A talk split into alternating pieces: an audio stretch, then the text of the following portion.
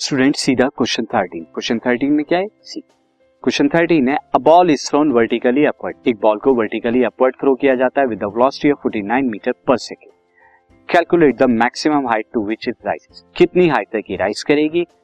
तो total time it takes to return the surface of और maximum height जाने के बाद वापस आने तक का कितना टाइम होगा?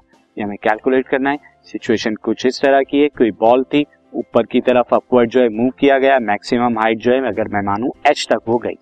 इनिशियल वेलोसिटी किससे फेंकी गई? 49 metre per second final velocity हम जानते हैं टॉप पर पहुँच के ज़ीरो मीटर पर सेकेंड हो जाएगी।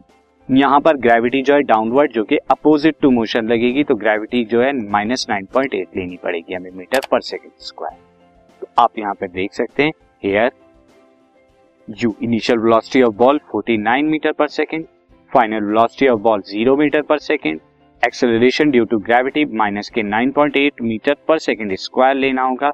एंड यहाँ पर हम, हमें निकालना है कि मैक्सिमम हाइट मैक्सिमम हाइट के लिए स्टूडेंट मैं यहाँ पर फॉर्मूला लगाऊँगा. Since v square minus u square is equal to two g h तो एच यहाँ पे क्या आ गया?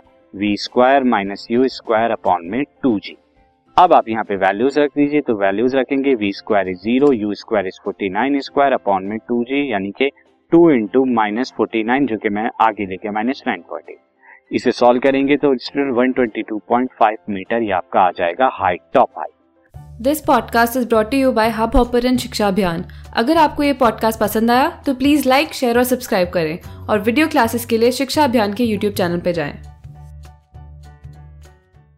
अब हमें टाइम भी निकालना है तो टाइम के लिए so for time for time के लिए हम स्टूडेंट क्या करेंगे?